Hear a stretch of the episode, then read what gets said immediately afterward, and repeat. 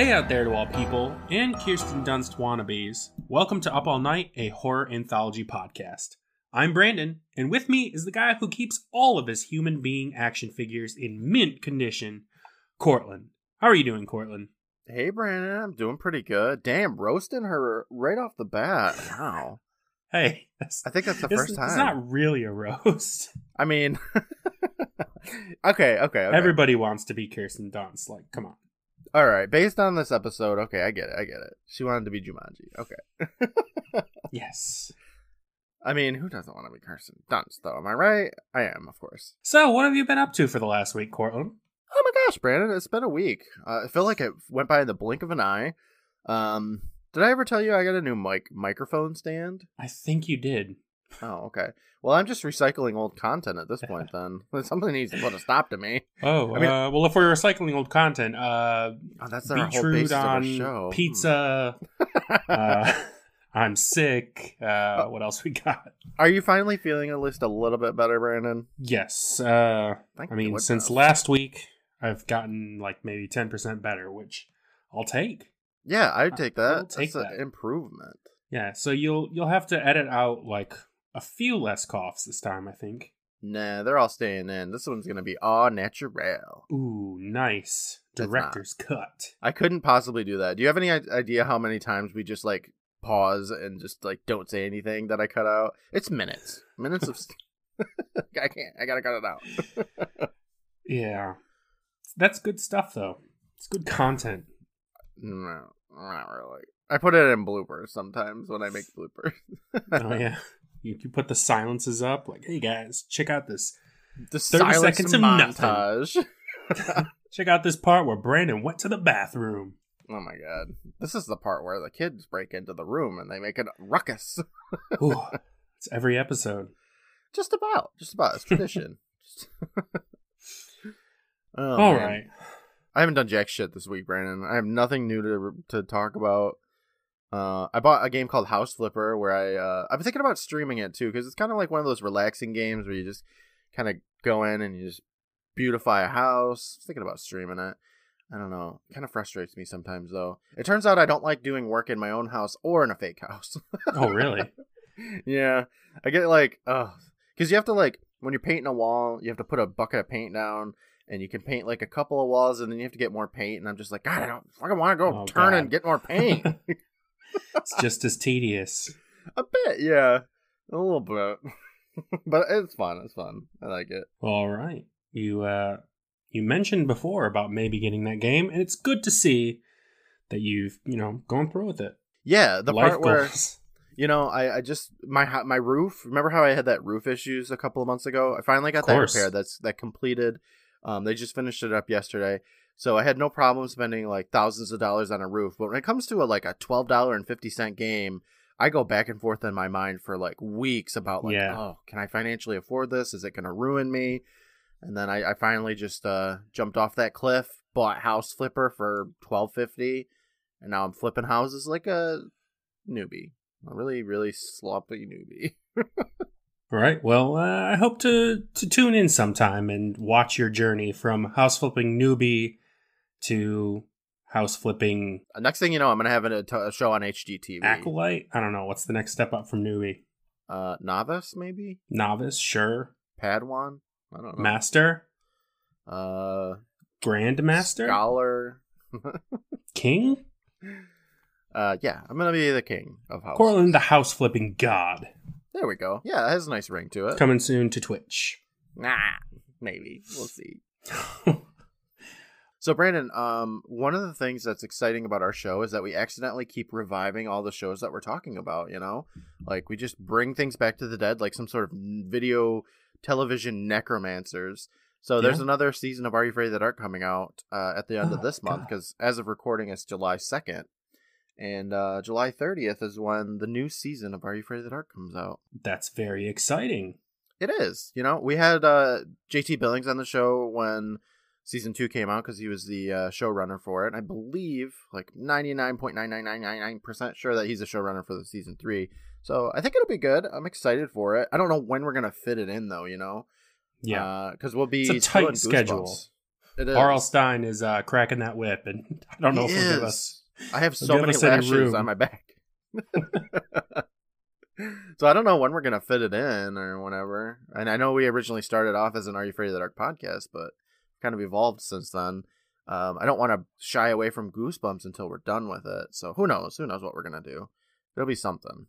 Yeah, something we'll talk about it sometime for sure. Yeah, yeah. Stay tuned. Oh my god. We'll get to it after we finish all of Twilight Zone, I think.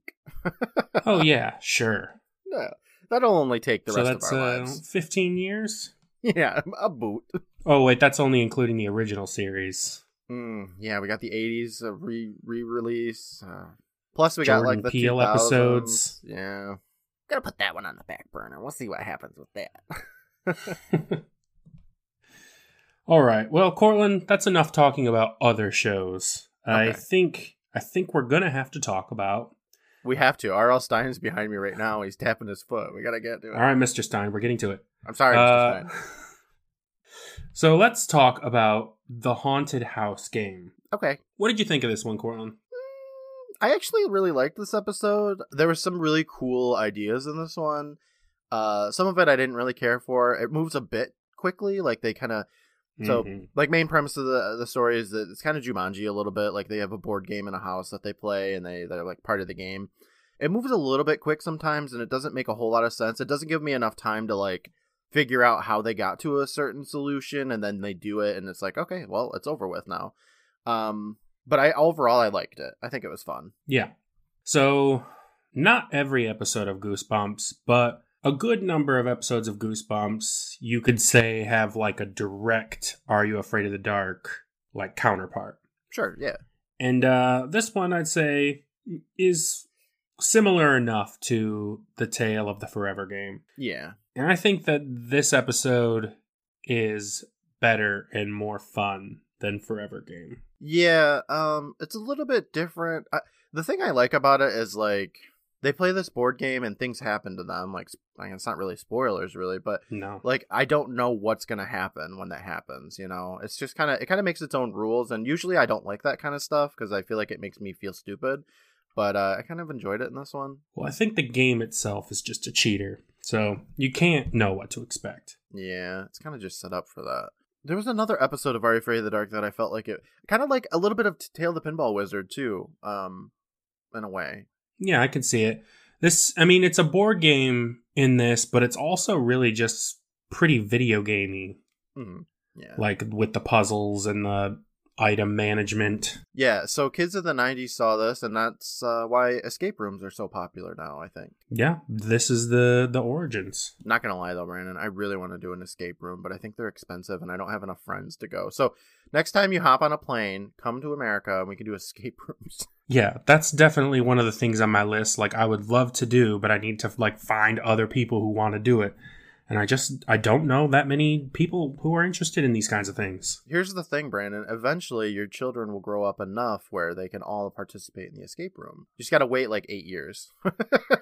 yeah. wait a little bit. And then I'll probably have to make them because they won't want to do it anyway. They'll be oh, like, ah, boo. "Don't want to do an escape room with Dad," but I'll just ah. make it like a birthday thing. Like, oh, it's my birthday wish that you would escape this room. You'll be on your deathbed, like kids I just want to escape a room. or we'll just turn our house into an escape room. Oh. And be like, look, you want to go to the mall? You've got to escape. I have 600 keys laid out in this room. There's five golden envelopes. Open them up. There's weapons in each one. Oh my god. That sounds expensive, Brandon. We're gonna need more patrons. well, I'll get I'll get saving now, and then in eight years when they're ready for it. You All right. Uh, yeah, this is a fun episode. I liked it. I think maybe we should just get on with it. Let's do it. Let's just talk about it. I got oh, right. I got I got Benjamin Pleners to talk about. we got plenners of plenners to talk about. Oh my god. so this episode begins with a teenage boy and girl walking down the sidewalk in a quiet neighborhood. Yeah. The girl, Nadine, asks the boy, Jonathan, if he remembered to bring enough film and if his flash is working. Okay, weird question. I'm sure it won't get brought up later. Yeah, the I thought the same thing. I was like, oh, he's gonna get to a point where he's like, oh, I ran out of film. I didn't bring enough. But spoilers, yeah. that doesn't happen. No, he's got infinite film. But uh the the the thing about it, like I was like, will it get brought up again? Because I was bamboozled by that gold coin from Barking Ghost, you know, where it was like, yeah. oh, he, he spent an, he about spent about a minute grabbing that cold coin out of that water, and then it never gets brought back up. So it was like, maybe it's not. I don't know. I mean, sometimes they just throw in some red herring clues, but red herrings make me mad because then I feel stupid. Everything makes you feel stupid, Courtland. I know my life, right? You're a baby genius. Oh my right. Thank you. All right, I like it. I am a baby genius. I gotta be more confident in myself. Jonathan takes out a very cheap, almost like disposable looking camera and yeah. takes a picture of Nadine, which she doesn't like. they walk past a little girl dressed in like an Easter dress or something, and she's crying. Oh no. Why? What happened, little baby? the two teens stop to ask her what's wrong, what and she tells them, I lost my kitty cat. No, not the kitty cat. Yeah, it's always a kitty cat. She points towards an old moss and ivy covered house and says, The door was open and it just ran inside. Oh no, there's nothing she could have done. No, I mean, it ran. It just ran way to the house over there. Nadine volunteers herself and Jonathan to go into someone else's house and look for this cat. Oh man, but they got like a prep rally or whatever. I know. I kind of wanted to see what the deal with that was. I thought we were going to get back to it, but uh God, spoilers. I'm sorry guys, we don't. No. They're going to be late for that pep rally. But Nadine is sure that it will just be quick. Well, I mean, it's just a cat. It'll meow, they'll grab it. It's fine. Yeah, as long as they don't mess with anything in the house, they'll be all right. They get to the front door, and Nadine walks right in because she tells Jonathan it's been abandoned for years. That makes it so much more enticing. Yeah, it's not a crime then. No, right, right, right. We saw that from uh, the blob that ate everybody. If like a building is damaged for at least 24 hours, you can go and take everything you want. Yeah, that sounds right to me. I do it all the time. Don't tell the police. Think you just did. I gotta cut that out. Jonathan stays outside for just a moment, and from inside the house, he hears, Here, kitty, kitty. Oh my god. And he says, Nadine, is that you? No, it's the girl. It's the little girl. She's warped her way into the house. I was like, who the hell else could it be? she just walked in like a second before, and it's her voice. but whatever. You know what? let's keep going. he walks in the house, and discordant piano music plays as he walks into the foyer of a mm. very stereotypical haunted house, like yeah. Whipstaff Manor from Casper looking house. Oh gosh. He climbs the central staircase, calling out for Nadine constantly. At the top of the stairs, a hand grabs his shoulder from behind. And it's Nadine, because of fucking course it is. Actually, I thought it was going to be the cat. It's not. It's one tall ass cat. I'm gonna say that this happens every single Goosebumps episode. Where somebody grabs somebody on the shoulder. Yes. You can't not. Okay, it's the scariest thing. It's not a very effective jump scare. You, you see that it's a like a hand. It's not a monster hand. No. And we know Nadine's in the house.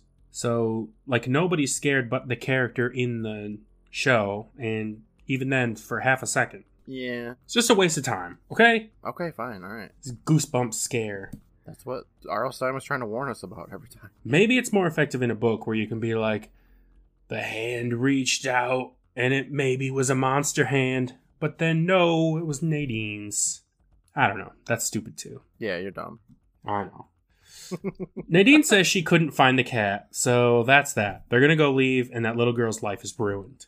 Oh man. Okay. But wait, she says, What's this? She grabs a box that was somehow immediately behind them both without them noticing. It's a board game called The Mansion of Terror Game. It's got it labeled all over the place on this box. It says it glows in the dark. It glows in the dark. Yeah. So I hear it glows in the dark. That's pretty crazy. I can't believe that a board game glows in the dark. I mean, that's pretty cool, especially for a horror game to play in the dark. It glows, dude. Nadine notes that the house on the front of the box looks just like the house that they're in. Hmm. You should open it. Curious. She takes the top of the box off, and inside is a swirling vortex of smoky colors. But they're not interested in that. Jonathan no. says, Hey, turn that over. It said something inside the lid. Oh my god. I'm pretty sure I'd be a little bit more fascinated with like swirling, glowing mist inside the box, yeah. but like but no. the impossible alternate dimension in the box. But like, whoa, there's, there's a there's a handwritten fucking... note. Yeah, there's a note on the the back of the lid. Nadine starts to read from the note. It says, "Rule number one: Don't open the box." But they lost. Yep, you lose the game. She says, "Why wouldn't they want us to open the box?" Hmm. Let's contemplate this question for a, a little while. No, they have half a second. From the swirl of colors comes two balls of white light. They touch the two teens, who are then obliterated into clouds of smoke. Done. Bark, bark, bark, bark, bark. Yeah, see, that was a good one. Like, it was a good episode. Cut, I like cut the, right to the chase. I like the part where uh, Benjamin Plener was in it for the fourth time. are you afraid of the dark goosebumps? I don't. By the way, I don't know if uh, any other kid has been in these episodes more than him at this point, right? Mm. He's surpassed Jay Baruchel. Yeah, uh, he's he's an MVP for sure. He really is. I didn't expect that when I watched uh, Tale of Jake and the Leprechaun. Like he is very unique in that episode. Didn't think we were going to see him again, and then boom, we've seen him three more times so yeah. far. Who knows I mean, what's to come? Camp Nightmare was a pretty small role compared to these other three, but he was still he there. bring he brings the heat every time. He brings the mouth. Yeah. Love him. We watch as the two kids appear someplace else. They stand up and realize that they are on a giant game board. Cool. All right. The set doesn't look too bad either, I don't think. No, it's actually pretty good. Like it's it's the the like a rectangle like Monopoly going around mm-hmm. and in the center is like a pit. So yeah. it's like a floating trail of game spaces. It's hard to describe. I know, uh, and you know the the background scenery piecings like they look okay too. They they look quite cheap, but that's okay. I mean, it's a board game. Yeah, it's mass produced. Milton Bradley, baby. yeah, it's basically Monopoly. And I appreciate like they're in the board game now, mm-hmm. and we are three minutes and thirty seconds into this episode. True. Yes. Like it gets right the fuck to it, and it has yeah. to because a lot happens in this episode. It does, yeah. Um, very. It just keeps on pace. It's very entertaining in that way. But yeah, like three minutes in, she's like, "A board game, sweet!" And she opens it up, and boom, they're in. Yeah. So Nadine tells Jonathan, "I think we're in the game." Which hmm. you know, no way. Jonathan says, "Fuck that! I just want to go home." Which is a pretty common complaint with him. Mm-hmm. Me too. Nadine notices a note written on one of the giant play spaces in front of them, and it reads Rule number one don't open the box. Mm-hmm. Fuck that one up. Rule number two play as a team. Yeah, but what if you're the only one there? Then you die. Oh, okay. Rule number three roll the dice, move a square, take an action card. The object of round one is to collect keys for round two. Sure. So rule number three all is right. pretty much just all the rules. Yeah. yeah, there's a lot of rules in one, but no, it's okay. Rule number four the only way out is in. Hmm. Within myself, or. As Nadine says it. The only way out is in. Love it. Good job, Nadine. I gotta say, she has the strongest Canadian accent I have ever heard. Yeah, she's almost on par with like the parent characters. yeah, she is just straight up like, this haunted house is so scary. I want to get out of this house. oh my god! Like it's very. I'm about strong. to get out of this house. Love Canada. Happy birthday, Canada! Yesterday, by the way. Oh yeah. Nadine reads out all of those rules, and she says that they have to play the game to escape. Mm-hmm. Jonathan is like, "Fuck that," etc. But she says, "Wait, there's one more. Rule number five: roll a seven, go to heaven." Yeah, I don't. Hmm. You know, they have two dice. A seven is not that hard to roll. no. It'd be harder to not roll a seven over the course of the entire game. Exactly. So they're in kind of a, a rough position. The kids both turn to each other and go, Heaven? Heaven is the worst place in the world. Oh. Fuck heaven. I'm telling God you said that. Oh my god, no. yeah. R.L. Stine, save me. Next thing you know, I'm getting ramshared and you're staying behind, just like in Horrorland. Oh man. All of a sudden, a bunch of random shit starts falling from above onto their heads. yeah, I didn't really. I don't really get this part, but yeah, they just got fucking bombarded with dice for some reason, yeah. and like it's... it's not. I'm sure that the props are pretty light. They're probably made out of like styrofoam or whatever, but like, it's just throw shit at these kids. yeah, they definitely like dumped a bucket of dice onto their heads. Love it. And they're they're like all of various sizes. There's some like almost normal size, and then some like the size of a fist, and then there's some that are like pretty big. Yeah like soccer ball sized dice. Nadine says, It wants us to play. Okay. Jonathan finally accepts that he has no choice. So Nadine rolls a pair of dice, which clank loudly on the floor for some reason, and she rolls a five. And the two of them start walking together five spaces because they have to play as a team, Courtland. Yeah. They get to a space and they read out that it says, Pay your last respects. Okay. All right. But before they can even question that too much, the white light obliterates them into smoke again. Excellent. Okay. Then what happens? So now they appear in a big empty gallery space. I love it.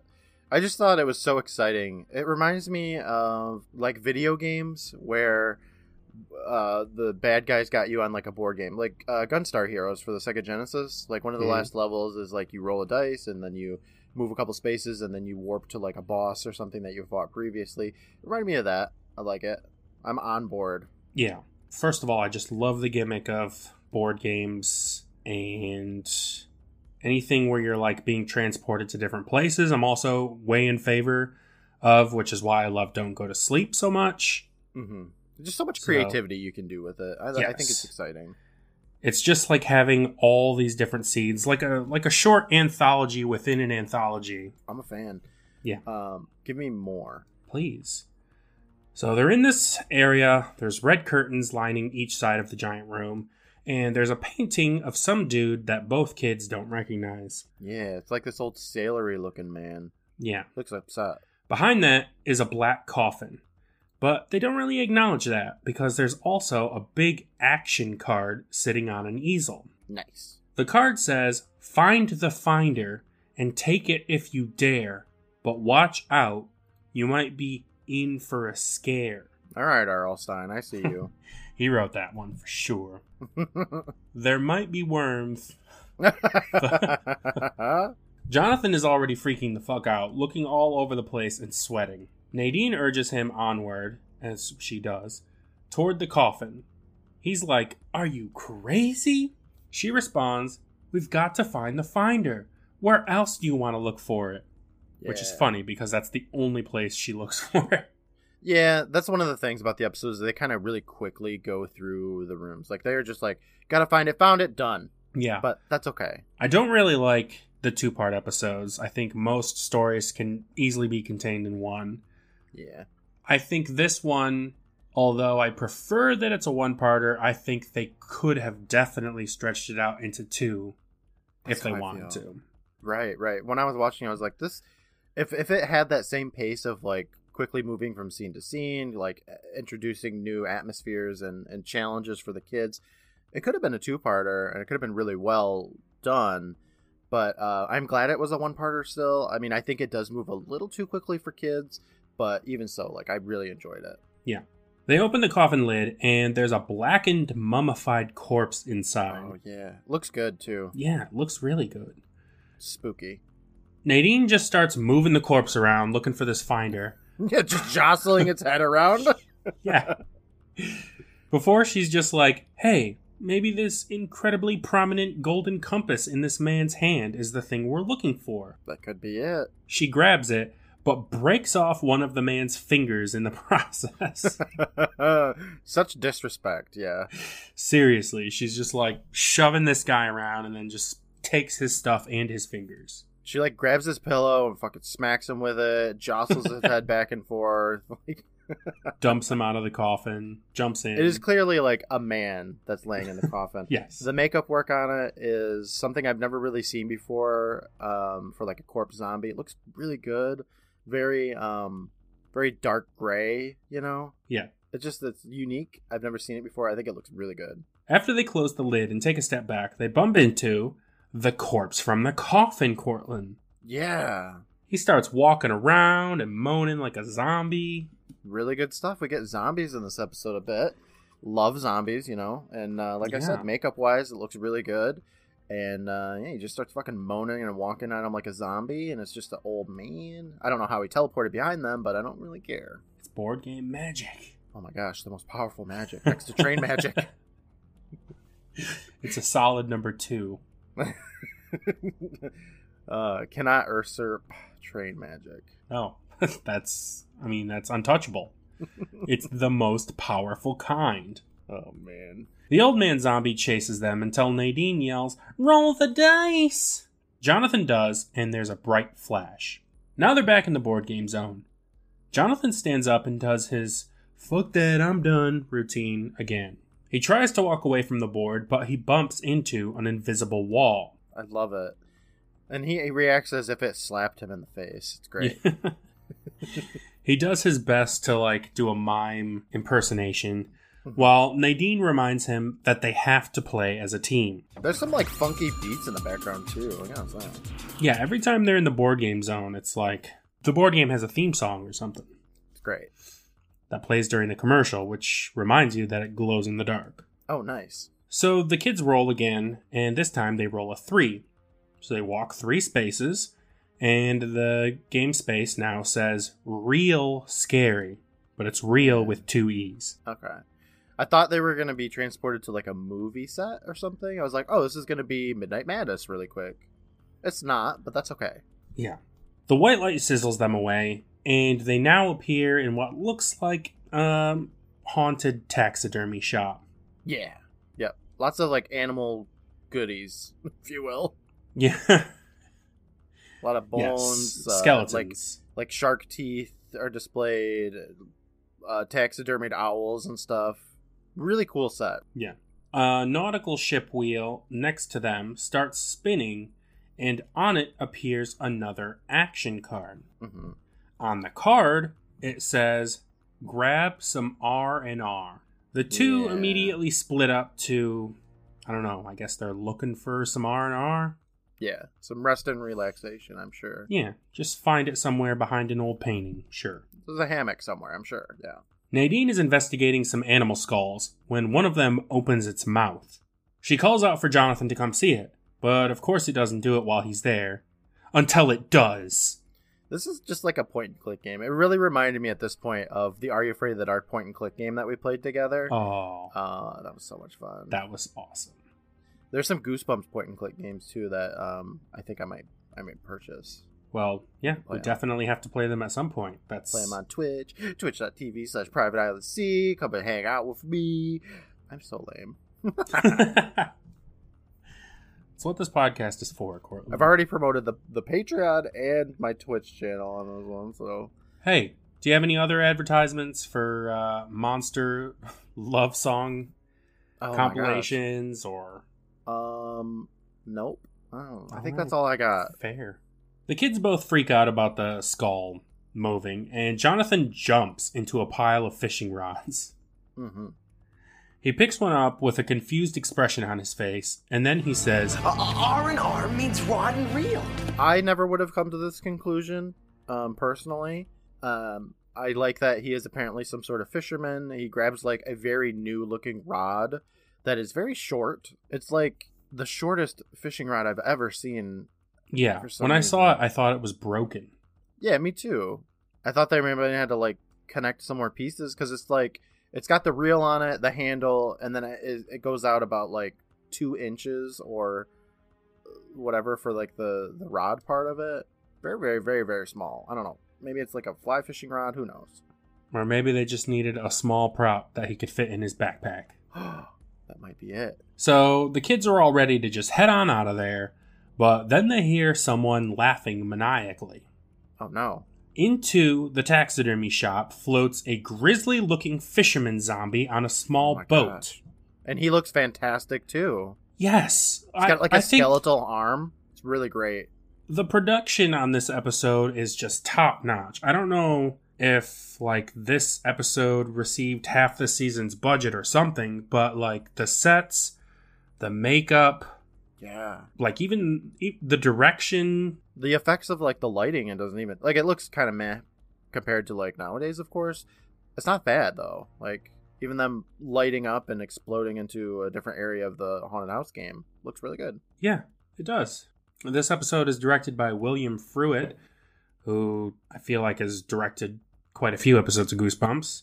Mm-hmm. And I don't know, this episode just stands out as being like a really visually striking show a lot of times. I don't know why though, especially considering it's not based off of one of the main books. No, this is definitely not like a headliner Goosebumps story, but they went all in for this one. And you know what? I'm here for it. Yeah.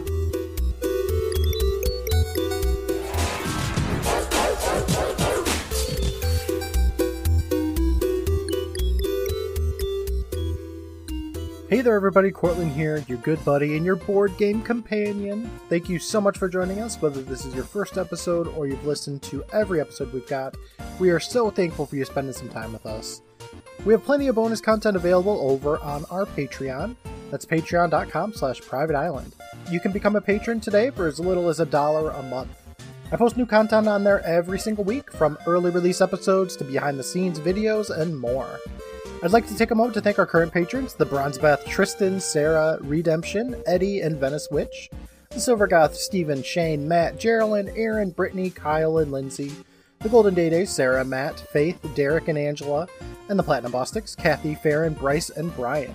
Thank you for your support, everybody. Brandon and I truly appreciate it. Of course, we have our social media account that you can follow Private Island Presents on Instagram and at PRVT Island on Twitter. We make tons of videos, GIFs, memes, and so much more for you to enjoy. I hope you check them out. Of course, every Wednesday at 8 p.m. Eastern on Instagram, we watch full length episodes of the show. I'd love to see you there and talk.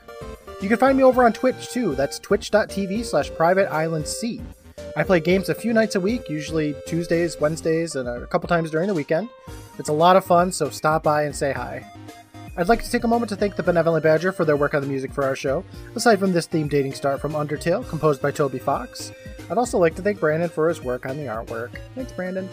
Up next, I'd like to play the promo for a new horror podcast called That's Pretty Dark, where hosts Christian and Kaylin deep dive into the horrors of all your favorite kid shows. Have you ever wished there was a podcast about all the entertainment that scared us as children? And still haunts us as adults? Well, we're here to make your nightmares come true. I'm Kaylin. I'm Christian, and we're the hosts of That's Pretty Dark, a frightfully nostalgic podcast that re-watches and researches all of our favorite dark children's entertainment from the 80s and 90s, as well as the people who brought it to life and the macabre history, true crime, and folklore that inspired it. So grab your flashlights and join us wherever you listen to podcasts. It's about to get pretty dark. Find us at that'sprettydark.com.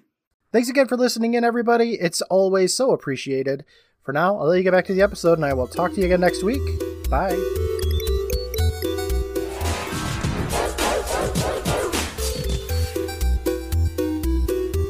So this zombie fisherman throws a net over Jonathan and with a skeletal arm reels him in with a giant crank, laughing the whole time. It's pretty funny. Yeah, because Jonathan's yelling and his mouth is like, God, it's like five times larger than normal.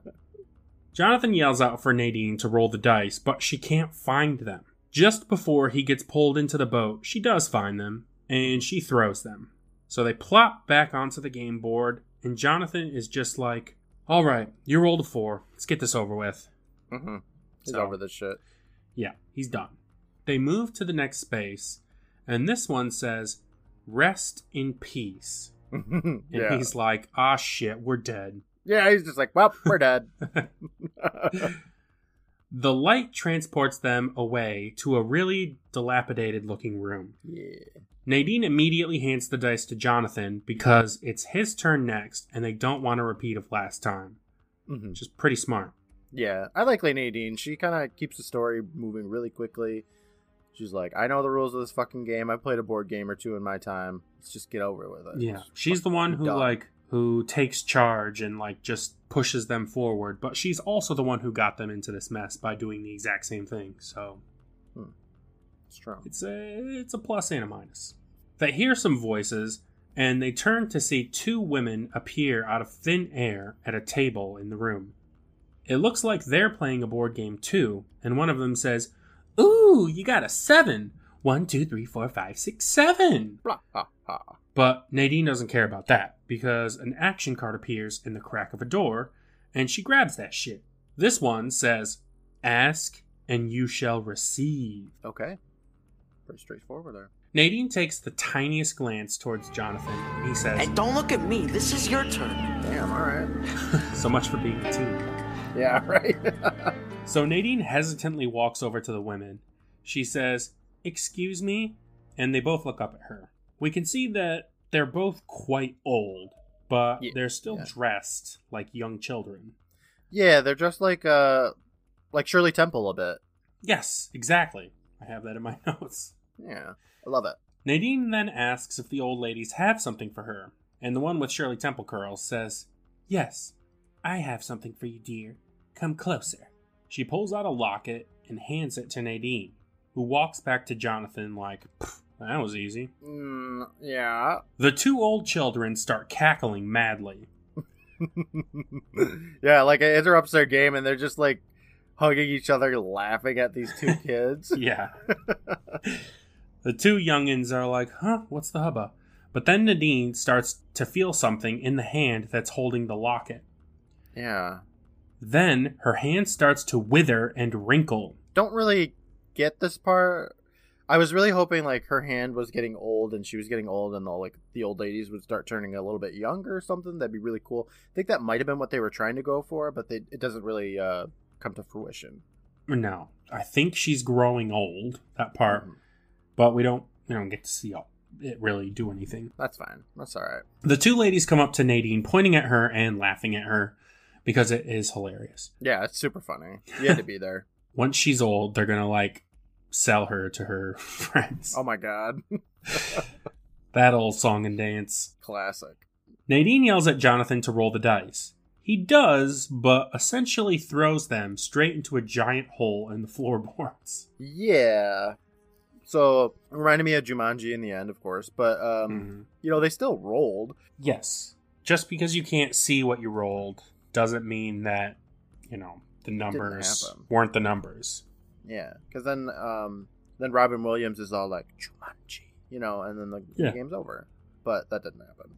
Nope. I guess you have to see it in this uh, nonsensical board game. Nadine's whole arm is wrinkly now, and she tells Jonathan to do something. So he runs over to the table the old women were playing at and grabs their dice. Mm-hmm. They're like, hey, give that shit back. But he Hey, chucks the dice. dice at the Don't wall, fuck up our board game. and then the two kids are vaporized out of there. Nice. Back at the game board, Nadine's hand is nice and young again, but the dice are nowhere to be seen.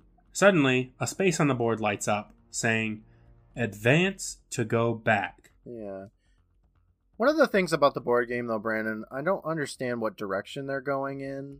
Um, it doesn't really make it clear because I see the rest in peace spot, but the spot that said advance to go back is behind them where they were going, right? I don't. They didn't make Yeah. it this far across the board. It doesn't ultimately it doesn't matter. No. Um, I just thought it was kind of weird. Yeah. Uh, I mean, they had the camera set up to record these kids, like, right in this front space, and they don't move from that space. Yeah. A pink bridge of light appears going from the space they're standing in to the miniature version of the haunted house that's in the center of the board. They jauntily cross it, ready to end the game. When they get to the front door, the doormat says, Enter to exit. Mhm. Jonathan says that that means that they just gotta go one step in and take a step back out. Yeah. So they step in, but the door shuts behind them. The house is dark, so Jonathan starts using his camera flash to give them light for like a fraction of a second. Yeah, um, I think it was just to remind us they had the camera, but like it's not that dark, and yeah, also it's like, like, TV dark. the light of a f- camera flash isn't going to help you very much. Not at all one of the flashes that he does makes someone go, all right. Nadine is like, whoa, what was that? we hear a bunch of giggling now, and Jonathan starts jamming on that flash. Oh my and God, we see some stop. figures moving towards them. And it's like a strobe effect where the creatures I, I are like moving it. closer to them. In between I love it because like flashes. he just keeps flashing them as he's screaming. like ah click click click click click click click. Yeah. So the kids are screaming as two dirty hobo looking figures close in on them. Yeah. Suddenly, the lights in the room turn on, and the two figures change into two kids the same age as Jonathan and Nadine. One of them says, "Hey, can you stop uh, stop that screaming?" he introduces himself as Noah and his partner as Annie. Yes. Annie tells our heroes that they tried yelling to them when they were on the game board, but they couldn't hear it. Annie tells them that they're in the basement. Nadine is confused by that because they just walked through the front door. Mm-hmm. Makes sense. But except yeah, you know, you I mean, it makes sense, everywhere. but it doesn't. All right. Annie says that the house is like a puzzle and that they've been trying to figure it out for years. Years, yes. Imagine, like, being so shit at this game that you're just like, well, you'll see, but it's not that hard to get out. No, it's not. The the part that kind of bugs me a little bit about this because you know they start talking and they're like, "Oh, how many keys did you get in round one?"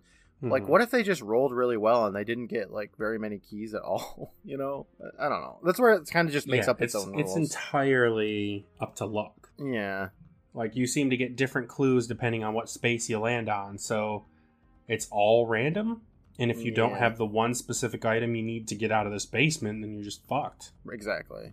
Which is what happened to Noah and uh, Annie. Supposedly, yes. Allegedly. From them. Noah tells them that the only thing they do know is that you have to leave through the front door. But the hard part is finding it. Annie basically tells them, now that you're here, we can just wait for you to find it and we'll just ride your coattails out of here. That's what I would do. Noah asks how many keys the kids got the ones that you're meant to collect in round one to open doors in round two. Jonathan dumps out his bag of junk. Nadine says, We don't have much, and I don't even know if they're the right ones. Um, it was funny too. When they when they were like, How many keys did you get? I was like, shit, they didn't pick up any keys, like thinking literal Yeah, sums. I thought the same thing. I'm just stupid though. I was like, Oh fuck, they fucked up. Yeah, I was like, They it, forgot the rules, and then I was like, Oh, I'm just stupid. Yeah, me too. It's okay. So the kids start walking around the basement together. Jonathan says, uh, Hey, uh, wait a second. Maybe we could bust out the window. Good idea. Noah goes, That's a great idea. Why didn't you think of that, Annie? Nadine says, I thought you have to leave through the front door. And Annie responds, That's if you want to play by the rules. Noah's cheating. Yeah. They bring up cheating a couple of times, spoilers. Yeah, they really do. Noah tells them a little cheating never hurt anyone, and they all go to the window to try to bust it down. But after like a second, Noah says, There's bars on it. We'll never get through it. Oh, man. Better give up. Yeah, that's how you end up in this basement for years. Suddenly, a hamper full of dirty laundry starts moving, and a shirt comes out of it like a tentacle and grabs Noah, pulling him in. Oh no, not in the dirty clothes. He screams as his friends run up to the basket and start pulling clothes out frantically, but it's too late. He's I, gone. I love this. Okay, so these two kids come up and they're like, "Yeah, we've been in here for years," and immediately, like a minute later, he's dead. Like, all that years of wasted time for yeah. him to get killed by a fucking laundry basket of shit. I, I love, that they've so they've funny. been down here for years and they must not have left like the three by five foot area that they appeared in because like as soon as you leave that area you get to these windows and this hamper. They would have encountered all this stuff before. They know this basement like the back of their hands but they're just I like huh there's a window? I think it's so funny yeah. Well he's gone. No more noah. The three remaining kids run away until they come up to the locked door. Nadine starts trying random shit to see if it works rubbing a locket on the locks to no effect. Jonathan looks at the back of the locket and sees the inscription To reverse the effect, use the un. Uh-huh. Y- yes. Which doesn't make any sense, but he says, Aha! Uh-huh. before it was a locket. Now it is an unlocket. It's cute. I like the wordplay on it. Doesn't make yeah. any sense really. Like because they don't no. use he just kind of waves it in front of it after like saying it's an unlock it and uh, and then it opens up, and that's fine. I think it's all right, but uh, just clever use on words there. I think it's cute. It's just with the pacing they have, all yeah. of these solutions he just has to like pull out of his ass, basically. Pretty much, yeah. He's just like R and R, rod and reel, of course. Duh. everyone would think of. Unlock it, obviously. Boom, unlocked. Yeah. So the door opens and the kids all walk out into the funhouse looking hallways. They come to a window, and from the window, they see the board game with the house that they walked into, which is a, a cute little effect. They continue through the halls. Annie says, I hate this house. And Jonathan Right, snaps alright. back, I love it, rolling his eyes. okay, alright. They come to a dead end, and Nadine asks for the compass, saying maybe it will show them the way. Makes sense. Jonathan tells her that that's stupid because a compass only tells you which way you're going. It actually just tells you which way is north, but whatever. Hmm. She tells him that this ain't a normal compass, and we see a close up of the thing. And instead of any kind of directions at all, we see that it just has the words warm, getting warmer, cold, etc. Yeah. Playing hot and cold. She starts walking in a direction, and they all follow down the halls until from a doorway they see someone's silhouette. Who They're knows? like, oh shit. But then out walks Noah. Oh, good. He's not dead. Yeah, so after like 30 seconds, he was dead, but then after another 30 seconds, he's back. He claims that he got sucked through the clothes, and then the next thing he knows, he was just walking through the halls. Yeah. The next thing he knows, he skipped two puzzles. Yeah. He's like, oh, so what have you guys been up to? Oh, unlocking it. Okay, that's about it. Nadine is like, yeah, yeah, that's cool. But look, it's the staircase. We're almost out of here. right. And then we look down a corridor, which is not a staircase in the slightest. No, it's a hallway that leads to a staircase, but you can't see the staircase from where she is. No. How do we even know it leads to the staircase? I mean, we know it because there's a hall at the top of the stairs, but we don't see it. I don't know. That's fine. Yeah, She wants a staircase. They just walked up one, didn't they? Uh, I thought so. They did. They just walked up one. Okay, I thought so, and I put it in my notes, but then she, she's like, there's the staircase, and I'm like, oh, maybe they didn't. Ah, it's, a, it's a little bit of a mess. You know what? I'll forgive it. It's okay. Yeah, sure, it's a fun house. Things change. when they walk closer to the supposed staircase, we see the hallway start stretching out farther and farther away from them, Interesting. Yes. which is, is a cool effect. it is. It's a cool effect. For a. TV show, it looks cool. Reminds me of uh, Mario 64 when you're walking up the uh, infinite staircase if you don't have enough stars. Yeah. Nadine is like, "You thinking what I'm thinking?" And Jonathan whips out that R and R and casts the line. Yeah, he does. He hooks on to the end of the hallway and he starts to reel it in. But the hallway itself starts to buck and fight back like an angry fish. Pretty cool. I like Yeah. it. Very cool. Like, what other show do you see where someone reels in a hallway and it Nothing else I can think of. Nope. it's really cool. Very uh, unique idea to use that fishing line. Uh, I didn't know where it was going to come in, and I like that they actually used it instead of the lock it, where it was just like it's an unlock it now. Boom. Yeah. You know, this one literally using it as a fishing rod to like escape an infinite hallway.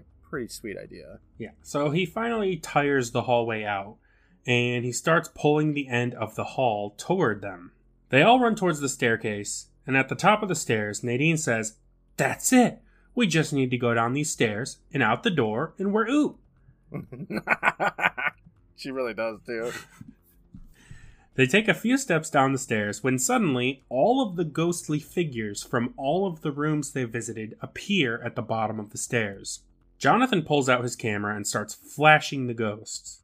They don't seem to like that. the way that okay, so he pulls out his camera, and Nadine is all like, "What the hell?" And then he accidentally flashes them with it. I don't know why he pulled it out in the first place, but it works. they don't like getting their picture taken. This is some captured No. souls bullshit, Nobody likes their picture taken. Hmm, especially in the '90s. Noah says, That's cheating! But, like, who the fuck cares?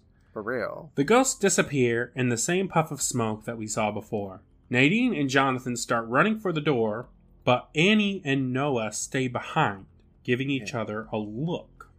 Yeah, they've been kind of giving each other looks this whole time too. hmm Then they disappear in a puff of smoke and reappear in front of the others, blocking the door. So now they turn back into the two dirty hobos that they were before and laugh. Yeah. Uh, this this twist like it's a twist but it's not really a twist. You can't really like be shocked by it because we literally saw them change from these things into the kids. We did but to its credit like it was one of those situations where it's like oh it's so dark. Are those two hobos or is it kids? And it was kids the whole time.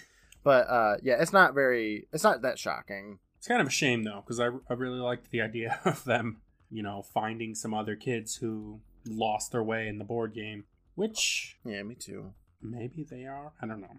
One of the hobos says, You're not going anywhere. Now you're part of the game, like the others before you. He's holding the board game box and he opens it. And there's player pieces for a bunch of various kids. Yes.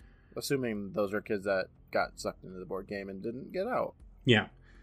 It should have like zoomed in on two pieces that looked like Jonathan and Nadine, but whatever it implies it, but I'm looking at yeah. the pieces right now and they're very um lackluster. Yeah, it's it's just very uh, simple handmade board game kids. Jonathan says, "What are you talking about? We won." And the other hobo says, "No, sorry. You lose and I win." The first hobo says, "You win. You cheated." The other one says, "I cheated Oh, like disappearing from the basement to get the ghost from the first round? You call that fair? Oh, okay.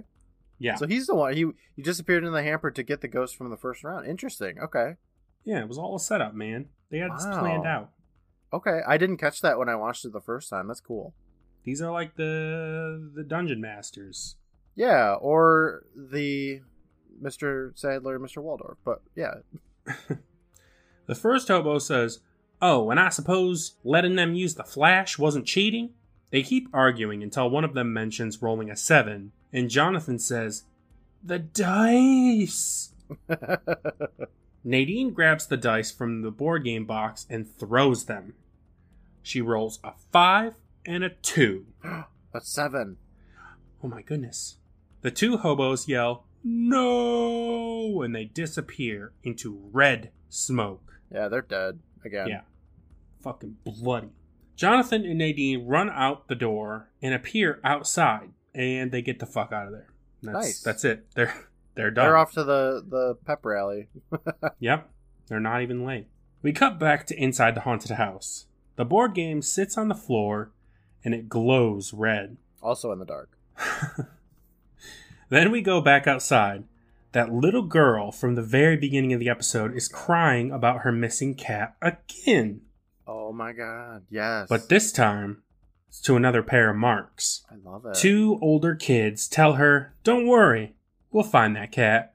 And they run inside. The camera pulls right up to the little girl, who gives a devilish little smile and goes, I love it. That's exactly what you would do too, by the way. I would she looks like that one, like the the meme of that one guy who's like fishing or whatever, and like smiles and nods a little bit. Yeah, she does. She really does. So that's your meme for the week. Yep, done. Uh, so yeah, that's the end of the episode, and so that's good, yeah.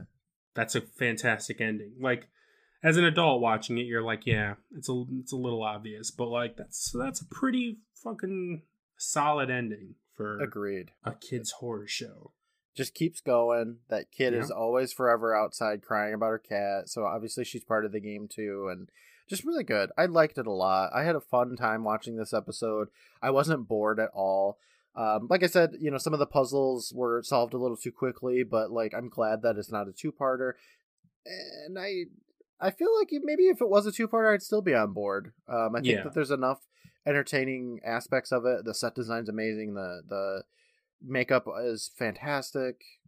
Um, story's pretty tight. I like it. I really enjoyed it. Yeah, it's a a really good take on like the Jumanji thing. Yeah, and had some solid scares. If you're just like scared of zombie things. Yeah, the and, zombies were good. Yeah, and the old ladies. Scariest thing in the world: zombies and old ladies, which sometimes are the same thing. yeah. If you combine them, watch out. The ending is like like it's a happy ending because our characters escape, but also it's like a dark ending because you know these other kids are going to be going through the same thing and maybe they won't make it. Yeah. So, you know, it, it has its cake and eats it too. For sure. Yeah, it's it's got one of those like classic "Are you afraid of the dark?" bad endings where it's it's still pretty good, but like something bad's gonna happen in the next peeps. Loved it. I, honestly, Brandon, one of my favorites so far for season three. I think. Yeah, and this has an IMDb rating of like six point nine. So yeah, those people, people just really don't know what the hell is up. They don't know. They don't. All right. Speaking of IMDb, Courtland, mm-hmm. let's talk about the cast of this episode. Okay. Which, I mean, most of these people we've met before, so I'm not going to talk about them at length. Uh, Jonathan is played by Benjamin Plener, mm-hmm. who we've seen, as you mentioned, a bunch of times. Yeah, love him. I think he does really well in every role that he's got. Um, definitely somebody that I wouldn't mind like reaching out to. I think I might have already tried to before actually. Uh, just reaching out and talking to him and be like, dude, you're amazing. Yeah, Benjamin's big time. He ain't got time for us. No, he's got an IMDb profile. Sure, so. yeah, he's got a picture. uh, so playing Nadine is Laura Vandervoort, who we've also so seen before. What did we see her in? So she was in the Are You Afraid of the Dark episode, The Tale of the Laser Maze, where she played Ashley. Oh, yeah. Okay, okay. She was kicking and hop joling and stuff. Yeah. okay. She's the star of my favorite GIF on Instagram. Which one? The one you made. I mean, it's not really a GIF. It's just a laser maze in one minute. But oh my god, dude, that's like my I, favorite video in history. I loved it. I I made that all within in the same day. I was just sitting there, just recording all the lines, and it just all turned out so perfect to me, and I, I loved it too. so if you haven't seen a little another self promo here, you haven't seen my uh, Tale of the Laser Maze in one minute. One of my best. Fantastic. I do say so myself. Love it. Yeah. So I'm not going to talk about Laura because we already talked about her, but I will just say, looking at this, she was in that Are You Afraid of the Dark episode. That episode, she was Chelsea in Mom's Got a Date with a Vampire, and she mm. was Lauren in Alley Cat Strike, and that was all in the same year, 2000. Damn, she had a good year. She was on fire. And we'll see her later. She's in another episode of Goosebumps. Sweet. All right. She was also in The Handmaid's Tale, which I know is really popular. I think we probably yeah, talked about that. That's a show I've heard of. Um, Kim's watched. I mean, we'll mention uh, Noah, who was played by Kiel Campbell, mm-hmm. and Kiel has a few roles. We've seen him actually before as well. So he was Eddie in the Goosebumps oh. episode "You Can't Scare Me." Okay. I didn't really other than that, him, but I mean, we've probably talked about him before too. Then, yeah, we did. So, other than that, he was in an episode of the new Ghostwriter Mysteries and a TV movie called Deep in My Heart. Love it. I guess. Next, we have Annie, who's played by Sarah Osman, and she did not very many things either. So this Goosebumps episode was her first role. Then she was in 40 fucking episodes of a TV series called My Hometown. Nice. Then she was in a TV movie called My Daughter's Secret Life. And then she played a character in My Big Fat Greek Wedding, and that was her acting career. Interestingly enough, My Big Fat Greek Wedding the uh, Alan Duquette, the prop master for Goosebumps, also did the props for My Big Fat Greek Wedding. Oh, maybe he got her that role. He was like, maybe. "Oh, I saw her in Goosebumps. She was the shit." Yeah. Five years later, let's get her in My Big Fat Greek Wedding. Yeah. All right, that's it. That's it. Those were the stars of this episode. All right, next, Courtland, a moral. Did this episode give us any kind of rules to live our life by. I do like the like if I'm being serious, I like the teamwork aspect of it. Um board games typically aren't teamwork focused, but you know, they worked well together. Jonathan and Nadine, they just solved their their puzzles and they got the fuck out of there. They were like, "I'm in and out in less than half an hour. Let's go." yes. it was quite a quite an adventure for them. More of the story though is probably do your laundry or else it's going to kill you. yeah. I mean, this is like a really good PSA for kids. Yeah, do your fucking chores. like whoever die. made this episode was probably just like couldn't get their kids to take care of the laundry, so they were like, "I'm gonna make an episode where this kid fucking dies, but then comes back in like 30 seconds." So it's not that big of a danger. No, in fact, it's actually probably a good thing they didn't do that laundry because uh, Noah got to skip around past a couple of challenges. I mean, yeah, it gets you th- around locked doors.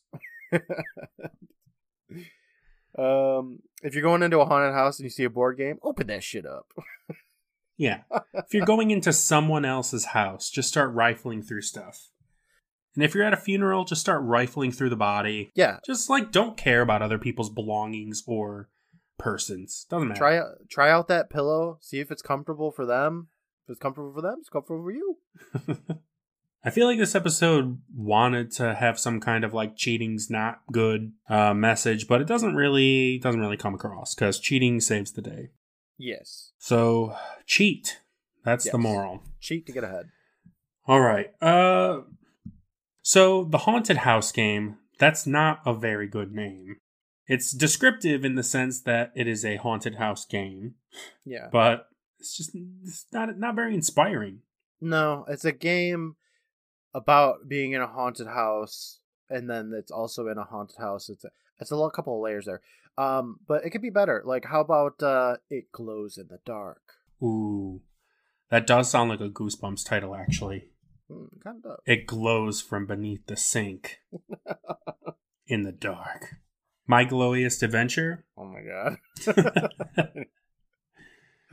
Let's get playing a board game. I mean, the game itself is called what, Courtland? The board game? Mansion of Terror. I mean, Mansion of Terror, that's a better name than the Haunted House game. Yeah, I don't know why they didn't name it that. Like, what came first, the name of the episode or the construction of this prop? I don't know, but they, they went with the wrong one. Indeed, yes. All right. That's it for the Haunted House game. It's a fun ride. I had fun talking about it. Mm-hmm. Now it's time to look ahead, Courtland. Oh, man. I'm pretty disappointed because we have yet another short story turned into an episode. And not only an episode, a short story turned into a two parter. What? Oh, yeah. Oh, boy. Okay. I'm sorry. No, so this fine. one's called The Perfect School. All right. Well, I need to goosebumps that when I look it up. I just want to see what short story book it's from. It looks like it's a book.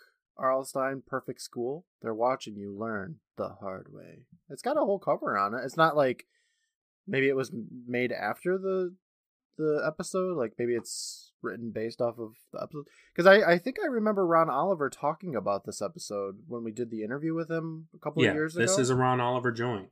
Yeah. I'm pretty sure I remember him saying like they were filming and they just had too much stuff filmed, so they're like, eh, let's just make it a two-parter. I, am yeah. pretty confident that that's what he said when we did his interview. Um, well, based on that, like I, am excited because it's Ron Oliver. I, I feel like I've been missing out on his good stuff, so should be pretty good. Perfect School, though, I'm thinking maybe it's kind of like one of those tale of hatching kind of situations where they're at a boarding school and uh, something's not quite right about it. Maybe like uh, cloning kind of stuff. I don't, I don't think it's going to be hatching quite, quite like that, but maybe mm. kind hmm. of like Invasion of the Body Snatchers kind of thing, or just mind brainwashing into cult sort of situations. Maybe. Yeah. What else can it be? Uh, a giant swamp monster, reptile creature. Who knows? It'll just be worms. Oh fuck! It'll be worms. He'll open up his locker and worms fall out. And that's it. That's a perfect school. All right. Well, I mean, that sounds exciting. Sure does. I guess. I don't know. Two parter. It's a yeah. bit. uh Based on yeah. my initial interactions, like I'm hoping for the best because it's Ron Oliver. I'm expecting not great things from it. Well, that's that's the best way to go into these episodes. Expect not great things, and then maybe it'll upend your expectations. Yeah, we can only hope. Sure. All right. Well, that's next week. I will talk to you next week about the Perfect School, Part One. All right. Sounds good. Talk to you next week, Brandon. All right. Bye, everybody. Bye.